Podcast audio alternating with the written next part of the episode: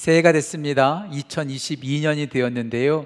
새해가 되면 우리 가운데 늘 하, 자주 하는 말이 있죠. 새해가 되면 아, 뭐, 새해 복 많이 받으세요. 또 소원 성취하세요. 뜻을 이루세요. 뭐 이런 말을 많이 합니다. 특별히 새해를 맞이하면서 우리가 이렇게 기도 제목을 기록하듯이 소원들을 써 나가잖아요.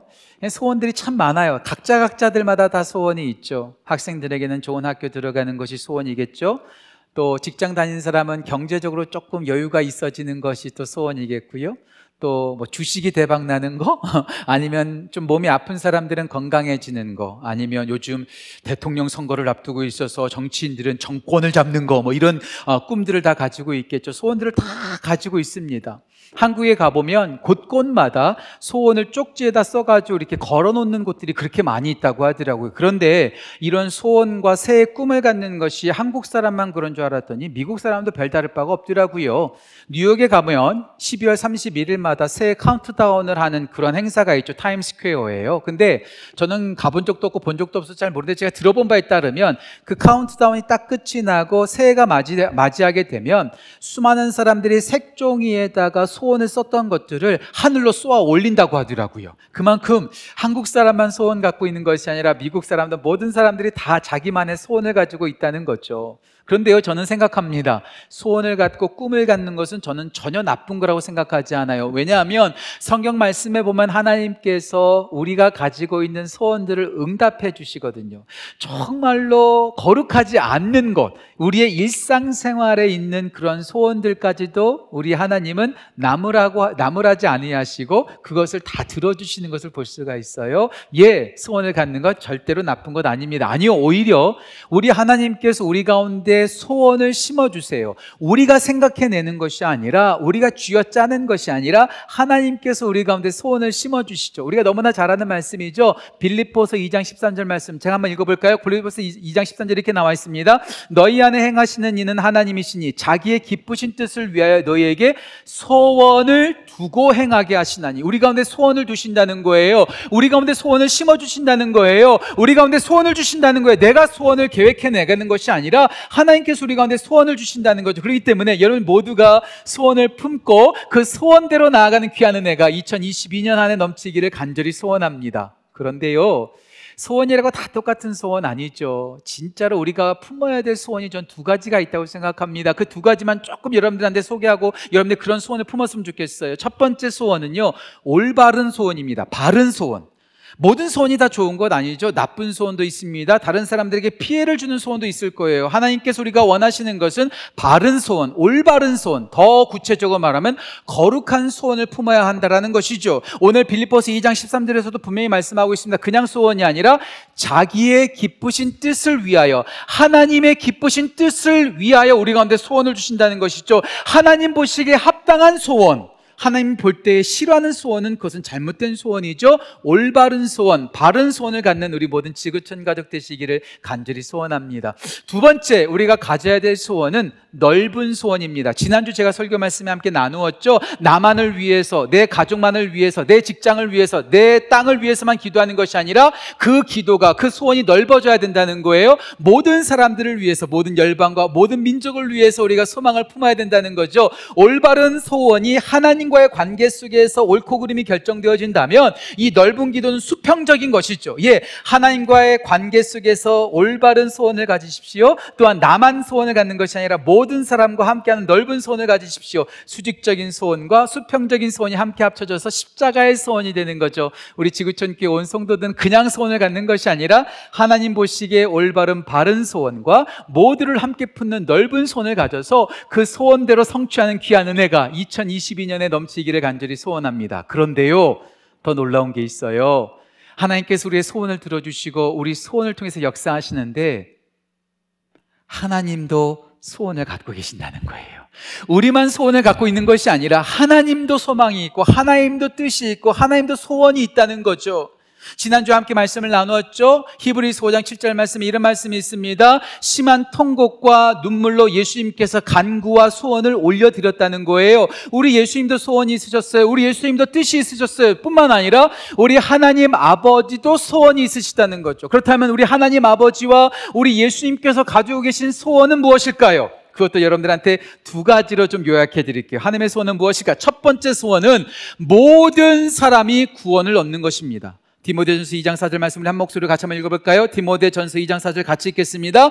하나님은 모든 사람이 구원을 받으며 진리를 아는데 이르기를 원하시느니라. 예, 우리 예수 하나님의 뜻은 하나님의 소망은 모든 사람이 구원받는 거예요. 모든 사람이 진리에 이르는 거예요. 모든 사람이 구원하는 것이 구원받는 것이죠. 그래서 우리가 찬양하잖아요. 세상 모든 민족이 구원 얻기까지 쉬지 않으시는 우리 하나님. 우리 하나님은 모든 사람이 구원받는 거 그렇게 원하시는 거예요. 나만 구원받고 나만 영 영생을 누리는 것이 아니라 모든 사람들이 구원 얻는 것 이것이 하나님의 소원입니다. 그런데요. 하나님의 두 번째 소원이 있어요. 우리가 구원받고 끝나는 것이 아니죠. 저희 아버지가 늘 자주 하시는 말씀인데요. 성경에는 두 가지의 주제가 있다는 거예요. 전 이 주제, 이 말이 너무 좋아요. 성경의 두 가지 주제가 뭔가? 첫 번째, 예수님을 믿어라. 두 번째, 예수님을 믿는 자답게 살아라. 그런데 오늘 많은 교회가 예수님을 믿어서 구원받으라는 것은 정말로 많이 강조했는데 예수님을 믿는 자답게 살라는 말을 그렇게 강조하지 않았어요. 그래서 오늘날 교회가 욕을 얻어먹는 것이 아닐까요? 그래서 기독교가 개독교가 된 것이 아닐까요? 예수님을 믿는 것으로 끝나는 것이 아니라 영접 기도하거나 구원받았습니다 하고 끝나는 것이 아니라 구원받았다면 이제 예수님을 믿는 자답게 말씀대로 살아야 되죠. 그래서 우리 예수님께서 말씀하셨죠. 마태복음 7장 21절 말씀 우리 영상 보고 같이 한번 읽어볼까요? 마태복음 7장 21절 같이 읽겠습니다. 나더러 주여 주여 하는 자마다 다 천국에 들어갈 것이 아니요 다만 하늘에 계신데 아버지의 뜻대로 행하는 자에 들어가리라. 그냥 구원받았다고 예수님 이름 믿었다고 해서 끝나는 것이 아니라 내 하늘 아버지의 뜻대로 행하는 자가 되는 것.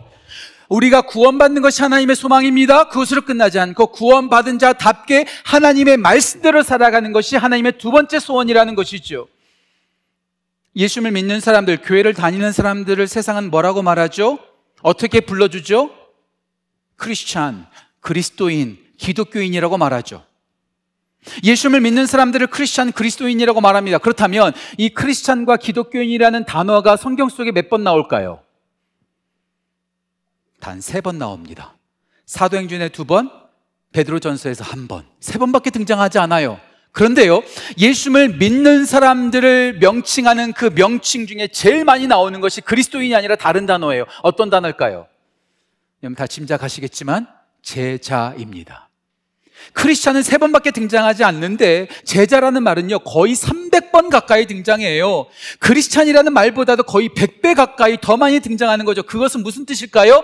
우리 주님께서 우리 가운데 원하신 것은 명목상의 그리스도인 주일날 교회 예배 드리고 그냥 마음대로 살아가는 크리스찬으로 끝나는 것이 아니라 우리가 하나님의 말씀을 따라 살아가는 제자가 되기를 원하신다는 거예요. 예수님을 따라가고 예수님께 배우고 예수님을 닮아가는 것 이것이 우리 주님의 우리를 향하신 소원이라는 거죠. 거죠.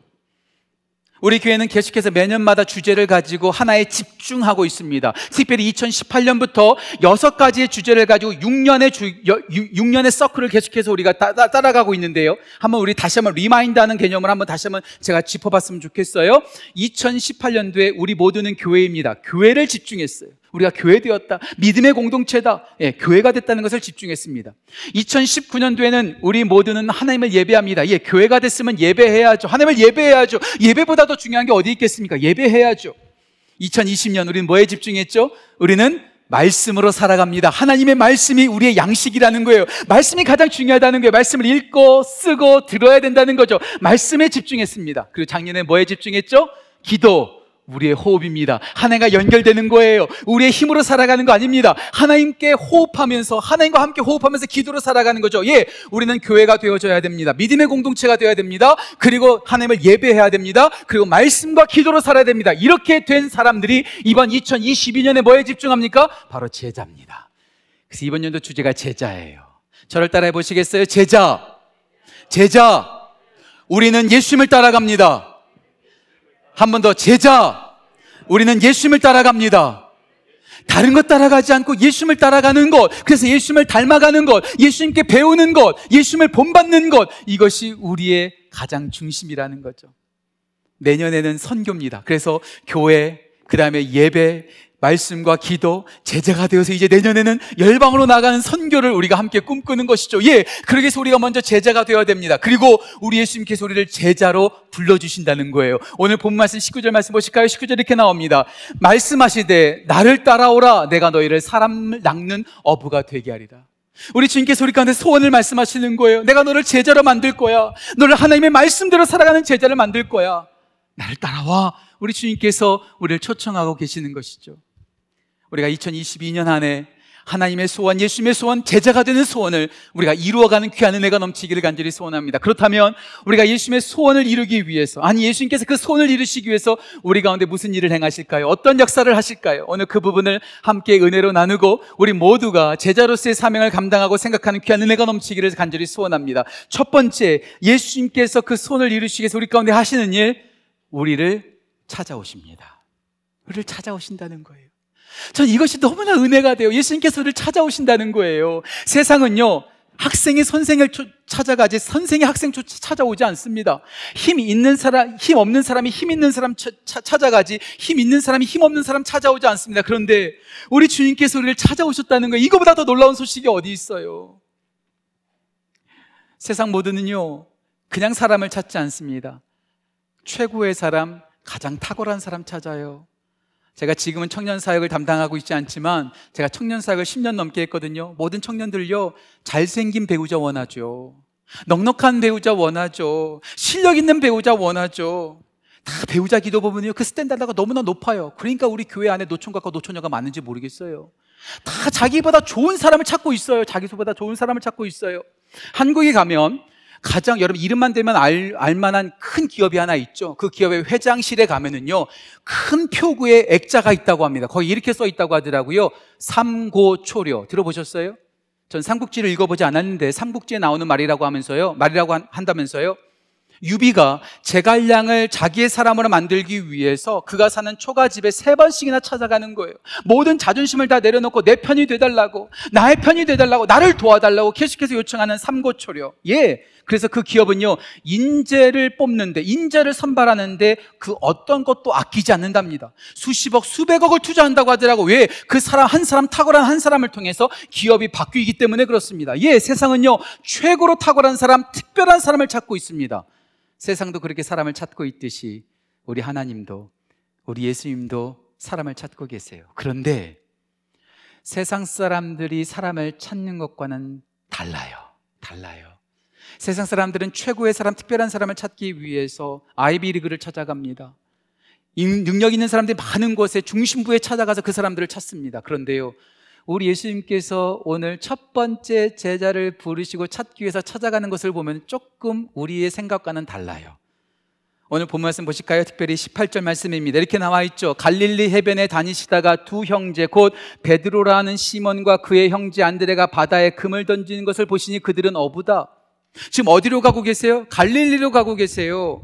그 당시 이스라엘 땅에서 가장 중심부는 어디일까요? 갈릴리가 아닙니다. 갈릴리는 지방 중에 지방이고 주변부 중에 주변부입니다. 가장 중심은 예루살렘이죠. 예루살렘으로 가야지 탁월한 사람이 많습니다. 예루살렘으로 가야지 특별한 사람이 많습니다. 예루살렘으로 가야지 좋은 사람들이 많습니다. 그런데 우리 예수님은 예루살렘 중심부로 가지 않고 주변부 갈릴리 촌동네로 가고 계시는 거예요. 갈릴리 촌동네 중에서도 학교나 회당으로 가지 않고 해변으로 나가신 거예요. 그 해변에서 누구를 보고 계십니까? 어부를 보고 계세요.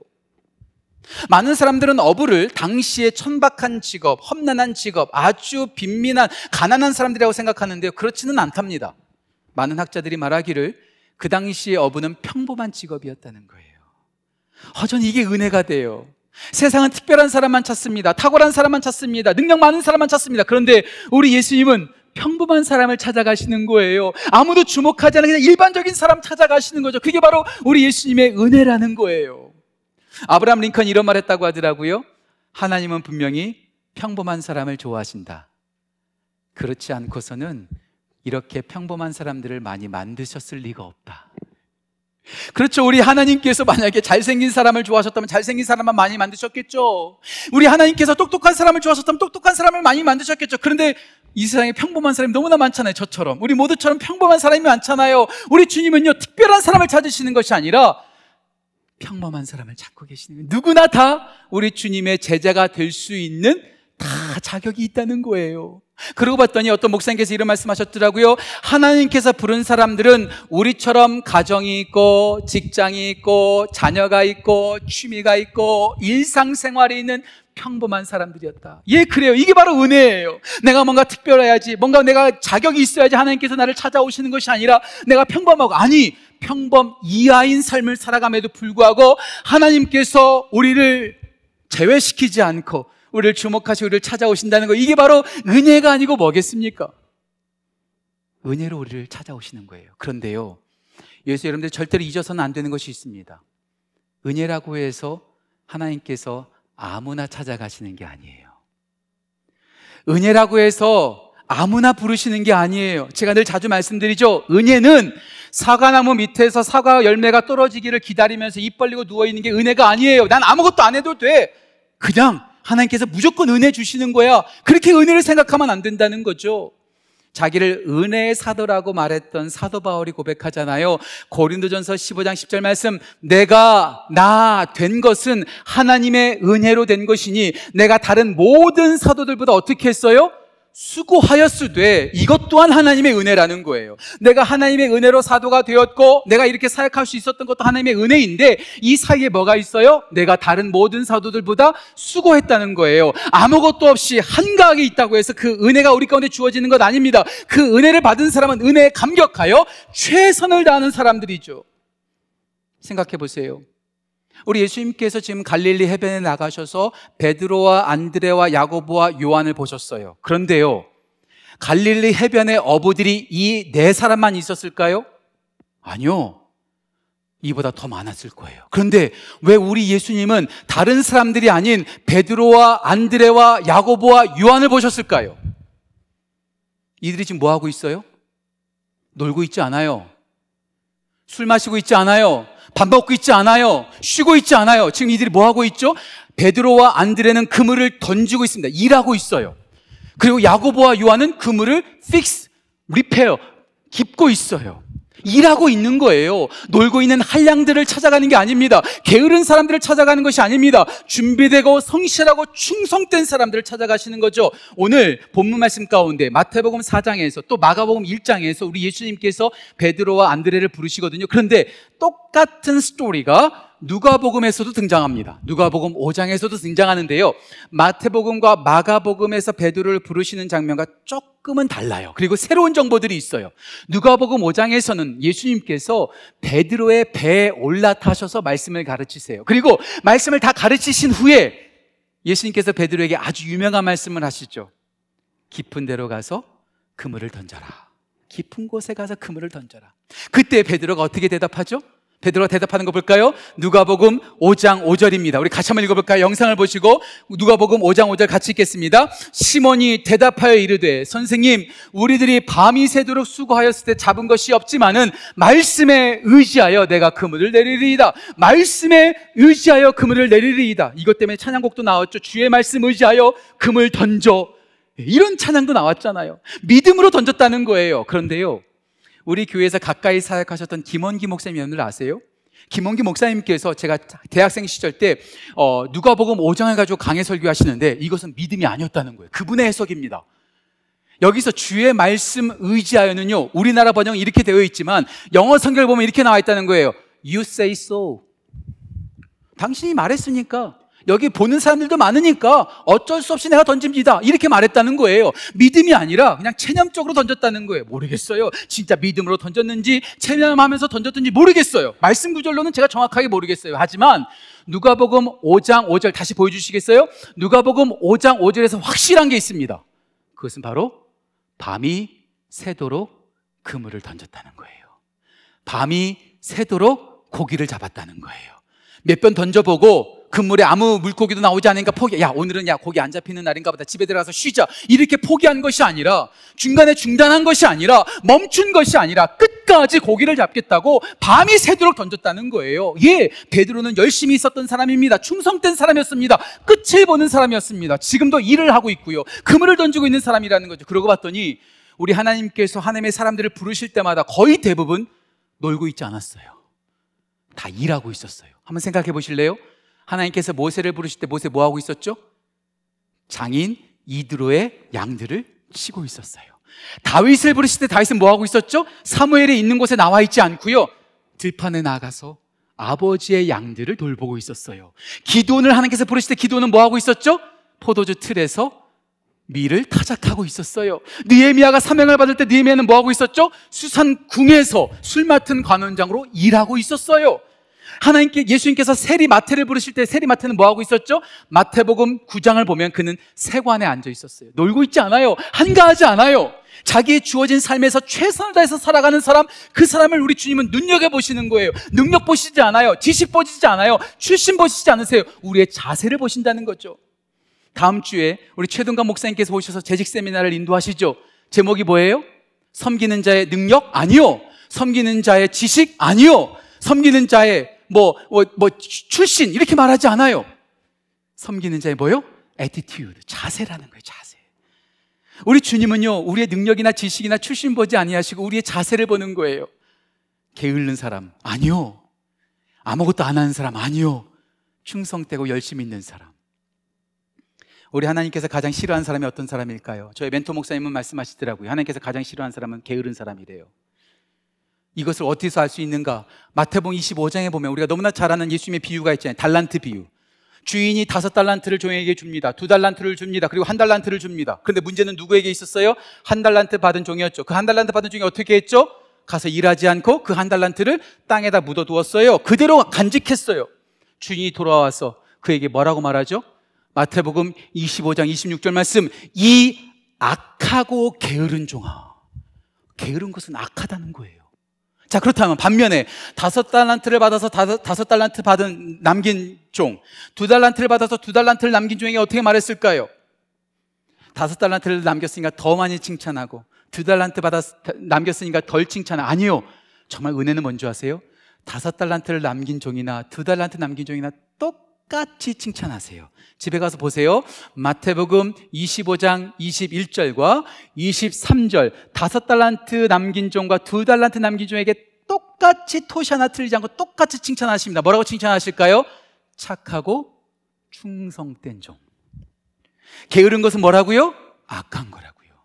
충성되고 열심히 있고 성실한 건 뭐라고요? 착하다고요. 예, 우리 주님은 우리의 능력 보시지 않으십니다. 우리의 지식 보시지 않습니다. 우리의 출신 보시지 않습니다. 우리의 자세를 보는 거죠. 베드로와 안드레와 야고보와 요한이 자기 주어진 일에 최선을 다하여 성실하게 ready 준비된 상태인 것을 보셨던 것처럼 우리가 가만히 있는다고 해서 주님께서 찾아오시는 것이 아니라 그 은혜에 감격하여 우리의 주어진 일에 최선을 다해서 살아갈 때 주님께서 우리 가운데 찾아오셔서 우리를 초청하신다는 거죠.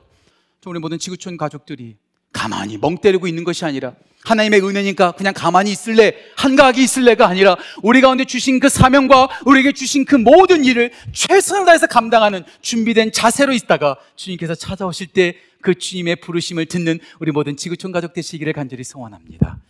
예수님의 소원, 우리를 찾아오십니다. 두 번째, 예수님의 소원을 이루시기 위해서 우리 예수님께서 우리를 바꿔주십니다. 우리를 바꿔주세요. 제가 오늘 3주 연속 말합니다. 너무나 중요하기 때문에 3주 연속 말할게요. 제가 3주 연속 무슨 말을 하죠?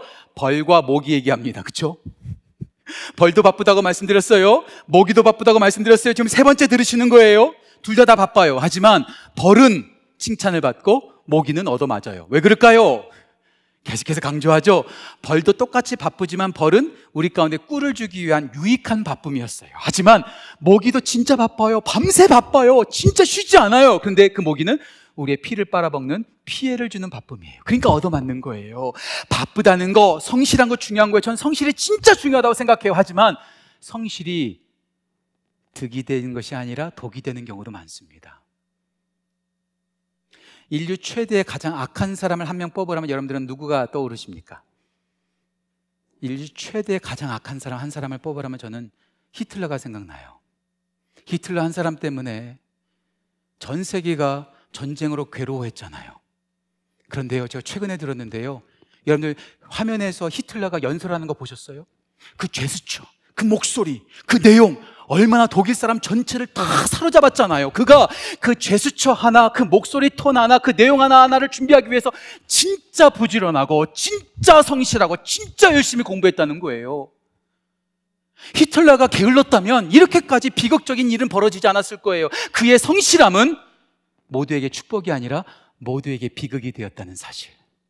바쁜 게 중요한 것이 아니라 무엇에 바쁘냐가 더 중요한 거예요. 성실하냐보다 더 중요한 것은 무엇에 성실하냐가 더 중요한 것이죠. 성실하기로 따진다면요. 가장 성실한 인간이, 아니, 성실한 존재가 바로 마귀가, 마귀, 마귀가 아니고 뭐겠습니까? 베드로전서 5장 8절에 나오죠. 너희 대적 마귀가 우는 사자처럼 집어삼킬 자를 찾으러 두루 다니고 있다는 거예요. 마귀는 쉬지도 않아요. 365일 공휴일도 없어요. 늘 일하고 있는 거예요. 죄 짓는 사람도 보세요. 술 마시는 사람 성실하게 마십니다. 도박하는 사람 성실하게 도박합니다. 그 성실이 진짜 좋은 것일까요? 성경 속에서도요, 아합 왕을 생각해 보세요. 우상숭배에 진짜 성실했습니다. 예수님께서 오셨을 때, 그때 있었던 바리새인과 서기관들 얼마나 종교 생활에 열심히 였습니까? 성실했어요. 아니요. 성경 속에서 나오는 가장 열심히 있었던 사람, 둘째가라면 서로 할 사람이 한 사람 있어요. 그 사람이 누굴까요? 사도 바울 되기 전에 사울입니다. 제가 구분하기 위해서 말씀드리는 거예요. 이렇게. 사도 바울 되기 전에 사울이 얼마나 열심히 였는지 몰라요. 그 열심히 있는 모습 보실까요? 사도행전 9장 1절과 2절 말씀입니다. 제가 읽을게요. 이렇게 나옵니다. 사울이 주의 제자들에 대하여 여전히 위협과 살기가 등등하여 대제사장에게 가서 담에색 여러 회당에 가져갈 공문을 청하니 이는 만일 그 도를 따르는 사람을 만나면 남녀를 막론하고 결박하여 예수 예루살렘으로 잡아오려 함이라. 진짜 열심히 있죠. 예수 믿는 사람을 꼴을 못 본 거예요. 그래서 대제사장에게 일부러 찾아가서 자원해서 찾아가서 공 문을 요청하는 거죠. 그리고 담에색까지 가서 몇몇 회당만 다니겠다는 것이 아니라 여러 회당을 다니고 남녀를 막론하고 다 잡아오겠다는 거예요. 이보다 더 열심히 있는 사람이 어디 있습니까? 제가 이 말씀을 보면서 한 가지 궁금해진 게 있어요. 예루살렘에서 담에색까지 얼마만큼 떨어져 있을까? 계산해 봤더니요. 한 200마일 좀 못 돼요. 걸어서 가면은요. 하루도 안 쉬고 한 시간도 안 쉬고 걸으면은요. 이틀하고도 6시간 더 걸어가야 돼요. 하루에 8시간씩 걸으면은요, 딱 일주일 걸리는 시간입니다. 지금 사, 사울은요, 예루살렘 근처에 있는 예수 믿는 사람들만 잡겠다는 것이 아니라 담에색까지 일주일 동안 걸어가서 그들을 남녀를 뭐 막론하고 다 잡아오겠다는 거예요. 이보다 더 열심인 사람이 어디 있어요? 정말 잘못된 열심이죠. 그런데요, 우리 주님께서는 이 잘못된 열심을 바꿔주세요. 저는 무술을 할 줄 모릅니다. 태권도도 몰라요. 잘 못해요. 뭐, 뭐, 격투기도 모르고 무술도 잘 몰라요. 그런데요, 우리 남성분들이 더 잘하실 것 같은데 이 격투기 가운데 그 브라질에서 나온 주지스라는 게 있다면서요. 주지스. 제가 책에서 봤어요. 책에서. 근데 주지스라는 이, 이 무술이 참 재밌는 게 뭐냐면 상대방이 나를 공격하는 그 공격의 방향을 받아 되치면서 그를 제압한다는 거예요. 나를 위협하는 공격의 그 힘의 방향을 싹 바꿔가지고 상대방을 넘어뜨린다는 거죠.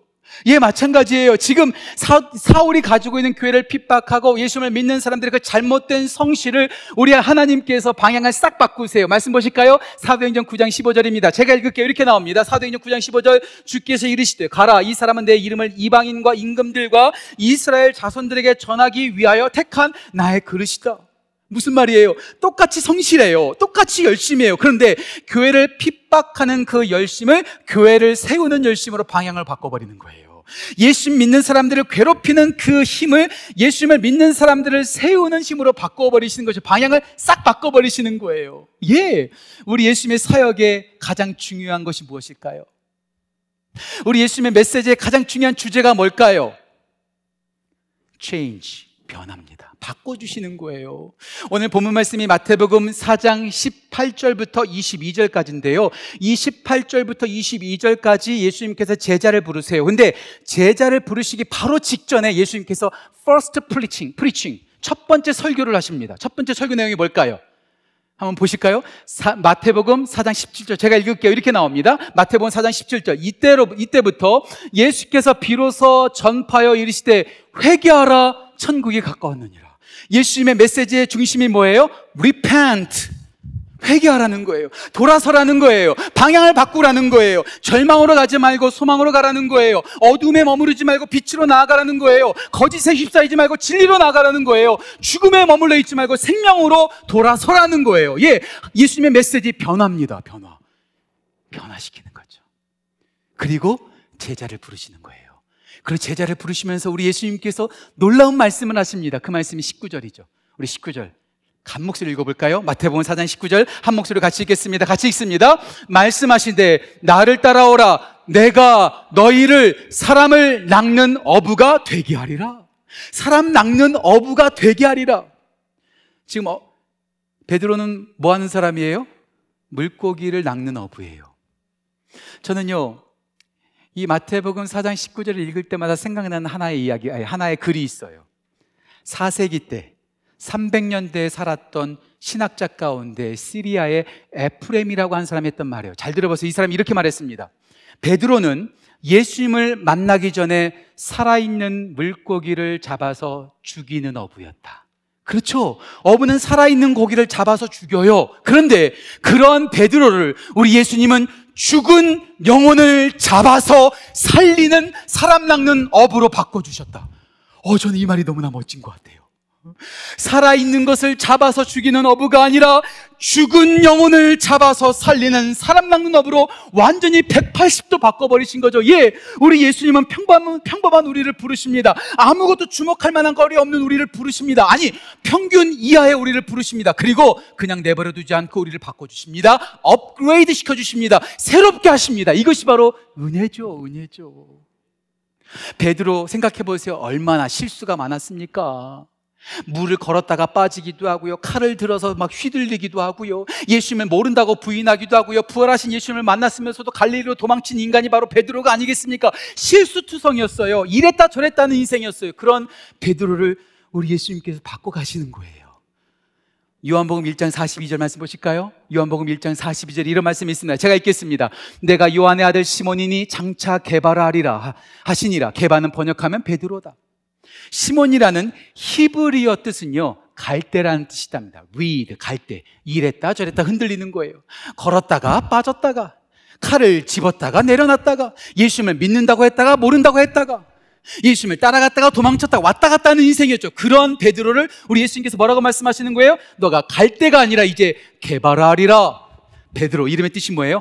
rock. 반석이란 뜻이죠. 흔들리지 않게 만드시는 거예요. 흔들리는 인생을 흔들리지 않은 인생으로 예수님께서 바꾸어 가시는 거죠. 업그레이드 시켜 가시는 거죠. 이게 바로 제자가 되는 은혜라는 거예요. 베드로와 안드레만 변화시킨 게 아니에요. 같이 부름을 받았던 야고보와 요한은요, 더 문제가 많아요. 야고보와 요한에게는요, 특별히 우리 예수님께서 별명을 붙여주셨어요. 그 별명이 뭔지 아세요? 마가복음 3장 17절에 우리 예수님께서 별명을 붙여주는데 제가 읽어드릴게요. 이렇게 나옵니다.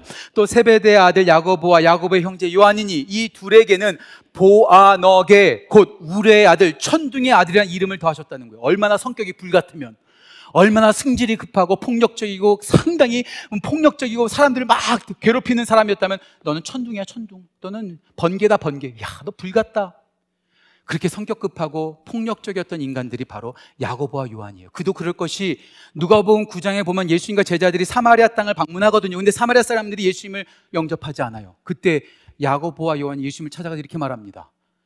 주님, 불을 명하여 저들 다 죽여버릴까요? 못 참는 인간들이에요. 싸우는 인간들이에요. 무시당하는 거 참지 못하는 아주 불같은 사람들이에요. 여기서 끝나지 않죠. 성경에서 최초의 치맛바람이 등장하잖아요. 야고보와 요한의 어머니가 예수님께 찾아가서 주님 영광 가운데 임하실 때 내 아들들을 주의 우편에 주의 좌편에 안겨주세요. 야망도 있었어요. 욕심도 많았어요. 그랬던 야고보와 요한이 예수님을 따르다가 변화되어집니다. 바꿔집니다. 어떻게 바뀌었을까요? 예수님의 열두 제자들 가운데 첫 번째로 순교한 사람이 누굴까요? 야고보예요. 사도행전 12장에서 야고보가 칼에 맞아서 순교합니다. 예수님을 따르기 전에 야고보는 이런 일이 있을 수가 없죠. 싸워야죠. 대항해야죠. 불같은 성격인데 같이 싸워야죠. 어찌 죽겠습니까? 그런데 그런 야고보가 최초로 순교해요. 사도 요한은 어떻습니까? 우리는 사도 요한을 어떻게 기억하죠? 주께서 사랑하시는 자. 사랑의 사도잖아요. 요한 일서의 말씀을 통해서 너희가 서로 사랑해라. 말과 혀로만 사랑하지 말고 오직 행함과 진실함으로 사랑하 사랑을 외쳤던 사도. 그 번개가 아니라 따뜻한 사랑의 사람으로 변화되어진 거예요. 예, 그래요. 진짜 기적이 뭔지 아세요? 예수님을 만났다고 하면서 변하지 않는 사람들. 목사님, 전 제 성격 안 바꿉니다. 이렇게 말하는 분들이 간혹 가다가 있어요. 이런 분들은요, 왜 안 바뀔까요? 예수님을 안 만났다든지, 안 만났다든지 제대로 경험하지 못한 것이겠죠. 예수님을 만나면, 예수님께 배우면, 예수님을 따라가면 변할 수밖에 없어요. 안 변하고는 못 배겨요. 예, 우리는 변합니다. 항상 진실케 내만 바꾸사. 하나님 닮게 해주십시오. 주는 토기장이 나는 진흙 주님께서 나를 만들어 가시는 거죠. 내가 부족하지만, 내가 연약하지만, 내가 평범하지만 주님을 따라가고 주님께 배우고 주님을 닮아가다 보면 우리가 변화되어지는 거예요. 이게 바로 은혜인 것이죠. 우리 모든 지구촌 가족들이 생긴 대로 살아가지 말고 지금까지 살아온 대로 살아가지 말고 주님을 따라감으로 우리를 변화시키시는 그 예수님의 그 은혜 가운데서 변화되어지고 업그레이드 되는 우리 모든 지구촌 가족 되시기를 주님의 이름으로 축복합니다. 예. 주님께서 우리를 찾아오십니다. 그리고 우리를 바꿔주십니다. 마지막 세 번째, 예수님께서 그 손을 이루시기 위해서 마지막 세 번째, 우리를 책임지십니다. 우리를 책임지세요. 아까 이충현 목사님께서 새해가 밝았다고 얼굴이 밝은 모습으로 말씀하셨죠. 진짜 새해가 오니까 밝으세요? 기대가 되세요? 익사이를 하세요? 와, 이번에 너 어떤 일이 일어날까? 와, 새해 되니까 너무 기분 좋다. 이러신 분들 있으세요? 적어도 저는 안 그런데요. 제가 오늘 목회 서신에도 썼잖아요. 걱정이 많아요. 새해가 됐다고 하는데 우리가 2021년을 맞이할 때 어땠습니까? 와, 2021년은 분명히 코로나가 끝날 거야. 분명히 코로나가 끝날 거야. 그런데 지금 코로나가 더 심해졌어요? 안 심해졌어요? 더 심해졌잖아요. 델타 변이가 있다고 그러고 오미크론 변이가 있다고 그러고 와, 문제가 많아요. 문제가 많아요. 제가 어저께 뉴스를 봤더니 하루에 40만 명에서 50만 명이 미국에서만 확진되고 있다는 거예요. 제가 계산해 봤더니 계산이 맞는지 모르겠는데요. 일주에 4, 5명이 지금 확진되고 있는 상황이에요. 우리 주위에 확진된 사람 얼마나 많이 있습니까? 걱정되는 거예요, 제가. 또 교회가 문 닫는 거 아닌가? 또 현장 예배 못 드리는 거 아닌가? 우리 성도님들 또 경제적으로 어려워지는 건 아닌가? 우리 자녀들 학교 또 못 가서 또 힘들어지는 거 아닌가? 걱정되는 게 걱정되는 거예요. 새해를 맞이하면서도 걱정이 돼요. 이번 2022년이 무슨 띠의 해예요? 호랑이, 호랑이. 예. 근데 어떤 전문가가 말하더라고요. 2022년은 호랑이가 아니라 고양이 해가 될 거다, 고양이. 기껏해야 고양이, 호랑이 아니라는 거예요. 우리 가운데 안 좋은 소식이 더 많아요. 염려가 많이 돼요. 걱정이 많아요. 저도 걱정이 많아요. 그런 저에게 우리 주님께서 꾸짖으시는 것 같아요. 야, 네가 목사인 주제에 걱정이 나고 앉아 있냐? 저에게 말씀하시는 것 같아요. 그러면서 예수님께서 저한테 이런 말씀을 생각나게 하시죠. 마태복음 6장 25절. 제가 이렇게, 이렇게 나옵니다. 너희, 내가 너희에게 이르노니, 목숨을 위하여 무엇을 먹을까, 무엇을 마실까, 몸을 위하여 무엇을 입을까, 염려하지 말라. 목숨이 음식보다 중하지 않으면 몸이 의복보다 중하지 아니하냐. 걱정하지 마, 걱정하지 마. 그러면서 예수께서 또 말씀하세요. 우리 한번 같이 읽어볼까요? 마태복음 6장 30절. 우리 같이 한번 읽겠습니다. 같이 읽습니다. 오늘 있다가 내일 아궁이에 던져지는 들풀도 하나님이 이렇게 입히시거든 하물며 너희일까 보냐 믿음이 작은 자들아. 저한테 말씀하시는 거예요. 공중에 새도 먹이시고 들풀에 있는 꽃들도 다 입히시는데 하물, 하물며 너희일까 보냐 이 믿음이 적은 목사야. 이렇게 저한테 말씀하시는 것 같아요. 제가 오지랖인지 뭔지 모르겠지만은요. 전 겨울만 되면은요. 우리 집 근처에 있는 사슴들이 참 걱정돼요. 어, 쟤네들 얼마나 추울까? 뭐 먹고 살지 쟤네들? 참 걱정돼요. 오지랖이죠. 잘 살아요 걔네들. 다 먹을 거 먹고요. 다 주님께서 먹이시고 입히시고 다 운영하시는데 우리가 지금 걱정하고 있는 거예요. 그런데 우리는 지금 하나님의 자녀잖아요. 하나님의 아들들이잖아요. 하나님의 딸들이잖아요. 근데 우리를 왜 입히시고 안, 입, 안 먹이시겠냐는 거예요. 믿음이 적은 자들아. 염려하지 말라는 거예요. 우리 주님께서 염려하지 말라고 말씀하십니다. 그러면서 우리 가운데 아무나 말할 수 없는 놀라운 말씀을 하세요. 마태복음 4장 19절 말씀 전 이 말씀이 너무나 은혜가 돼요. 나를 따라오라. Follow me. 부담되세요, 이 말이? 저는요, 이 말보다도 더 놀라운 말 없어요. 세상 어떤 사람도 우리에게 나를 따라와. 내가 너 책임질게. 나를 따라와. 나만 따라오면 다 괜찮아. 라고 말할 사람 이 세상에 단 한 사람도 없어요. 누군가가 나한테 와서 나를 따라와. 내가 너를 책임져 줄게 말하면요. 둘 중에 하나입니다. 사이비 교주든지 사기꾼이든지. 그 누구도 완벽한 사람 없어요. 100% 완벽한 사람이 이 세상에 어디 있습니까? 저는요, 마이클 조단을 참 좋아했거든요. 마이클 조단 진짜 농구 잘하잖아요. 근데 그 마이클 조단도요, 슛을 쏘면 들어갈 때가 있고 안 들어갈 때가 있어요. 마이클 조단이 뛰는 경기가 이길 때도 있지만 질 때도 있다는 거예요. 주식에 여러분 관심 많으시죠? 워렌 버핏, 제가 지난번에 말씀드렸잖아요. 이 워렌 버핏과 식사하기 위해서 수백만 불을 사용한 사람이 있어요. 그런데요, 이 워렌 버핏도요, 투자하는 것마다 다 성공한 게 아니더라고요. 실패하고요, 손해본 경우도 있다는 거예요. 100% 완벽한 사람 한 사람도 없습니다. 한 사람도 없어요. 그 누가 우리의 리더가 돼도요, 우리는 불안하죠. 그래서 시편 기자는 말합니다. 시편 146편 3절과 4절에 이렇게 나와 있습니다. 제가 읽을게요. 이렇게 나와 있습니다. 그인 들을 의지하지 말며 도울 힘이 없는 인생도 의지하지 말지니 그의 호흡이 끊어지면 흙으로 돌아가서 그날에 그의 생각이 소멸될 것이다. 아무리 소중한 귀인이라 할지라도 높은 위치에 있는 사람이라 할지라도 그 사람 의지하지 말라는 거예요. 그 사람 의지하면 그 사람도 똑같다는 거예요. 사람은요. 우리를 100% 책임지지 못합니다. 100% 만족 주지 못합니다. 정치 얘기 한 번 더 해볼까요? 요즘 한국에 누가 대통령 될지 그거 궁금하시죠? 여러분 누구 지지하세요? 그 지지하는 사람이 대통령 되면 진짜 우리 안심할 것 같아요? 그 사람이 대통령이면 진짜 우리 가운데 문제가 없어질 것 같아요? 아니요. 1년 지나고 2년 지나고 3년 지나면 또 실망할걸요? 사람은 절대로 우리가 신뢰할 수 없습니다. 어떤 사람도 우리 가운데 100% 만족을 100% 책임져 주지 못합니다. 하지만 우리를 완벽하게 책임져 주신 분이 계세요. 그분이 누굴까요? Follow me. 나를 따라오라 말씀하시는 예수님이시죠. 예수님은 누구시길래? 하나님이시잖아요. 10편 146편 3절과 4절에서는 사람을 의지하지 말라고 말하지만 10편 146편 5절에서는 이렇게 말합니다. 우리 한 목소리 같이 한번 읽어볼까요? 영상을 보고 10편 146편 5절 말씀 같이 읽겠습니다. 야곱의 하나님을 자기의 도움으로 삼으며 여호와 자기 하나님에게 자기 소망을 두는 자는 어떻게 된다고요? 복이 있도다. 사람 의지하면 실망할 수밖에 없고 사람이 의지하면 우리는 넘어질 수밖에 없지만 하나님을 의지하고 하나님을 따라가는 자 하나님께서 책임져 주시고 복이 있다는 거예요. Follow me. 따라오라는 말은 우리를 부담 주는 말씀이 아니라 내가 너 책임질게. 내가 끝까지 책임질게. 하나님께서 리더가 되시면은요, 흔들릴 게 없어요. 이 사실을 너무나 잘 알았던 다윗은 이렇게 고백하죠. 시편 23편 1절 말씀, 여호와는 나의 목자시니 내게 부족함이 없으리로다.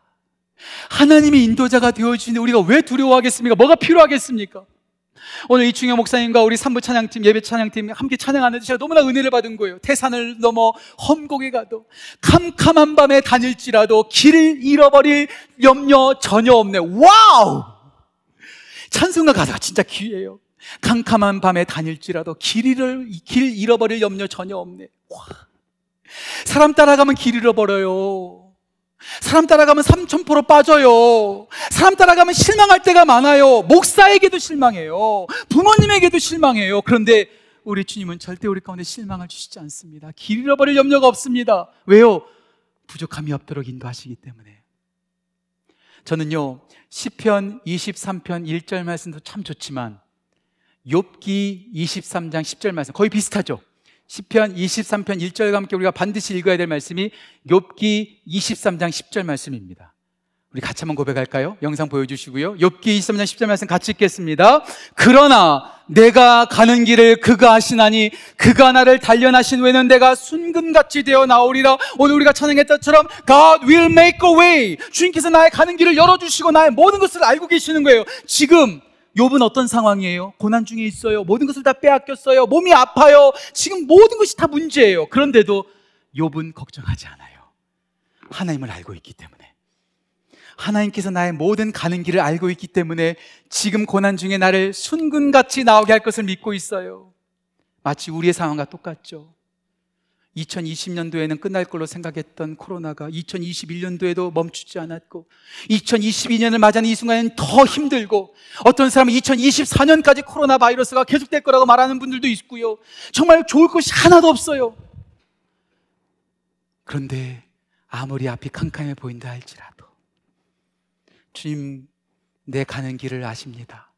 주님만 따라가겠습니다. 주님께서 나를 책임져 주십니다. 그분을 따라갈 때 주님께서 우리의 삶을 책임져 주시는 거예요. 우리 주님은 길, 잃어버, 길 잃어버릴 염려 없는 최고의 내비게이션이십니다.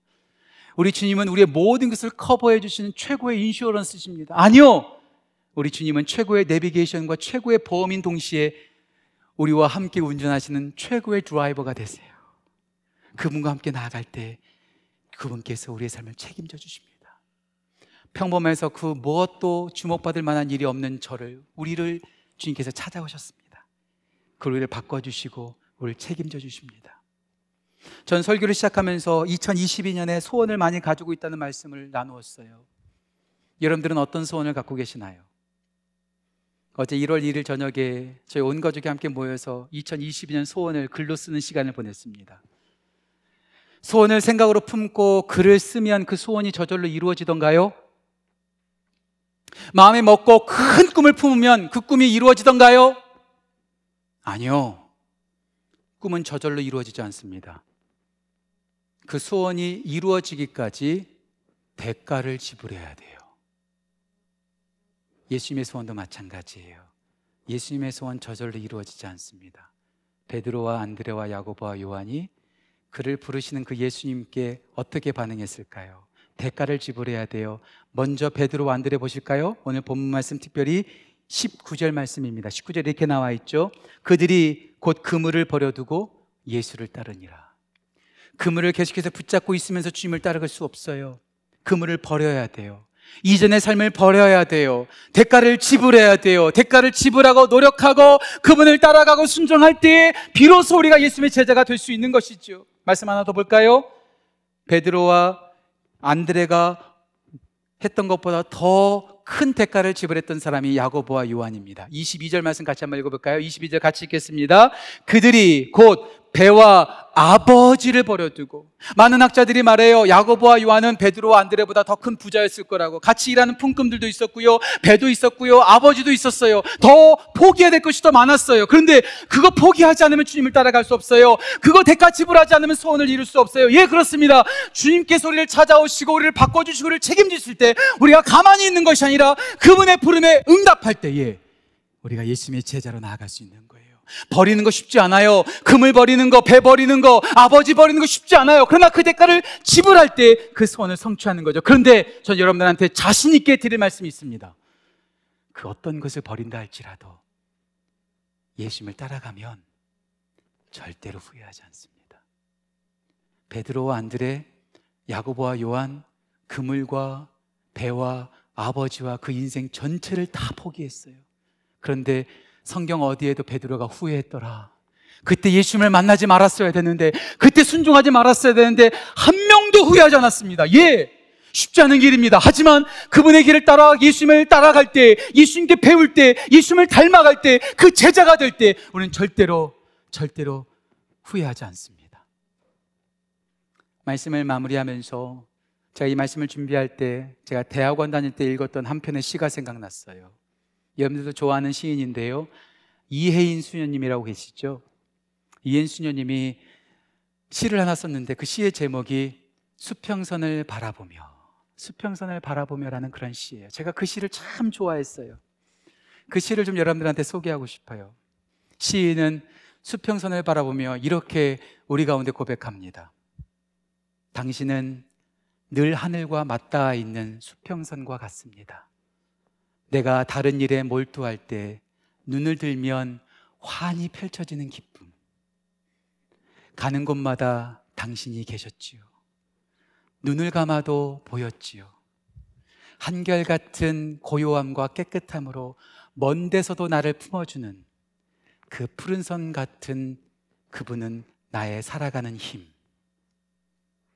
목숨 걸고 당신을 사랑하기를 정말 잘했습니다. 어, 전이 시의 마지막 부분, 목숨 걸고 당신을 사랑하기를 정말 잘했습니다. 마음에 너무나 와닿는 거예요.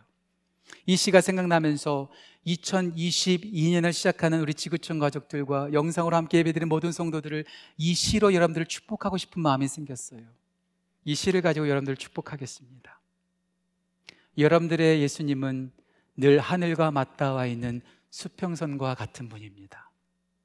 여러분들이 잠시 다른 일을 할 때에도 아니 예수님을 잊어버리는 순간에도 주님은 여러분들과 함께 하십니다. 여러분들이 가는 곳마다 함께 하십니다. 눈을 감아도 아니 아무것도 보이지 않는 칠흑 같은 어둠 가운데도 주님께서 여러분들과 함께 하십니다. 한결같은 고요함과 깨끗함으로 먼 데서도 우리를 품어주는 오늘을 살아갈 힘을 주십니다. 2022년을 마무리하는 마지막 날. 아니, 여러분들의 인생을 마무리하는 인생의 마지막 날. 저는 여러분들이 목숨 걸고 주님 사랑하기를 정말 잘했습니다. 라고 고백할 수 있는 하나님의 사람들로 살아가시길. 그런 2020년이 되시길. 그런 인생이 되시기를 주님의 이름으로 축복합니다. 그렇게 살아갈 때 우리는 절대 후회가 없습니다.